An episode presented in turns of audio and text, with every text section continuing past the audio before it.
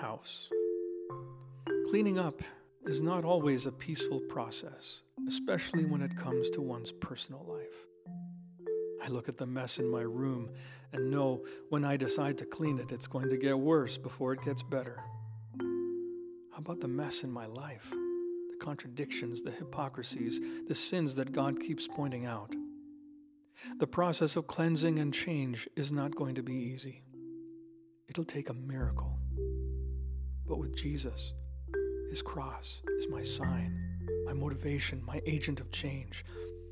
As you listen to this story, let the cross be your agent of change too. John 2, verse 12. After this, he went down to Capernaum with his mother and brothers and his disciples, and they stayed there a few days. Now the Jewish feast of Passover was near, so Jesus went up to Jerusalem. Found in the temple courts those who were selling oxen and sheep and doves, and the money changers sitting at tables. So he made a whip of cords and drove them all out of the temple courts with the sheep and the oxen. He scattered the coins of the money changers and overturned their tables. To those who sold the doves, he said, Take these things away from here. Do not make my father's house a marketplace.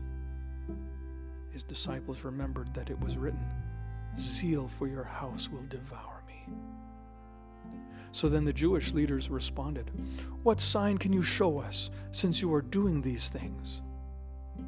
Jesus replied, Destroy this temple, and in three days I will raise it up again.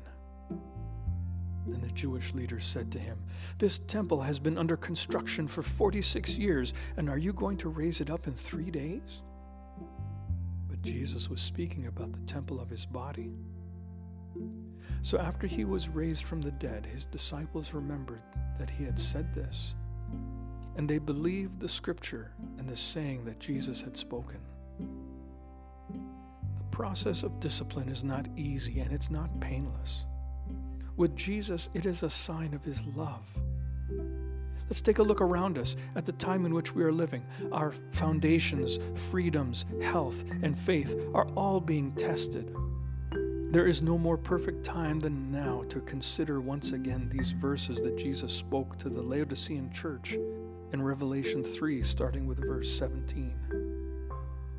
Because you say, I am rich and have acquired great wealth and need nothing but do not realize that you are wretched, pitiful, poor, blind, and naked. Take my advice and buy gold from me, refined by fire, so you can become rich. Buy from me white clothing so you can be clothed and your shameful nakedness will not be exposed. And buy eye salve to put on your eyes so you can see. All those I love, I rebuke and discipline. So be earnest and repent. Just as Jesus cleansed the earthly temple, so he also desires to cleanse each of us.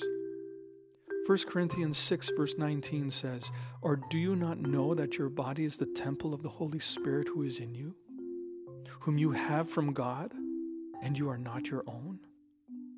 For you are bought at a price. Therefore, glorify God with your body. Jesus bought us with his own blood at the cross. When He sees us ruining our lives so recklessly and carelessly, He loves us too much to leave us alone. He'll enter our lives like a whirlwind, revealing to us the power of His love, which He ultimately displayed on the cross. Change will not be easy and will not be painless, but with Jesus, it will be okay. Let it happen. Let Him in and keep Him in. There's eternity to be had, the likes of which we have not seen, and He's not willing to let us throw it all away.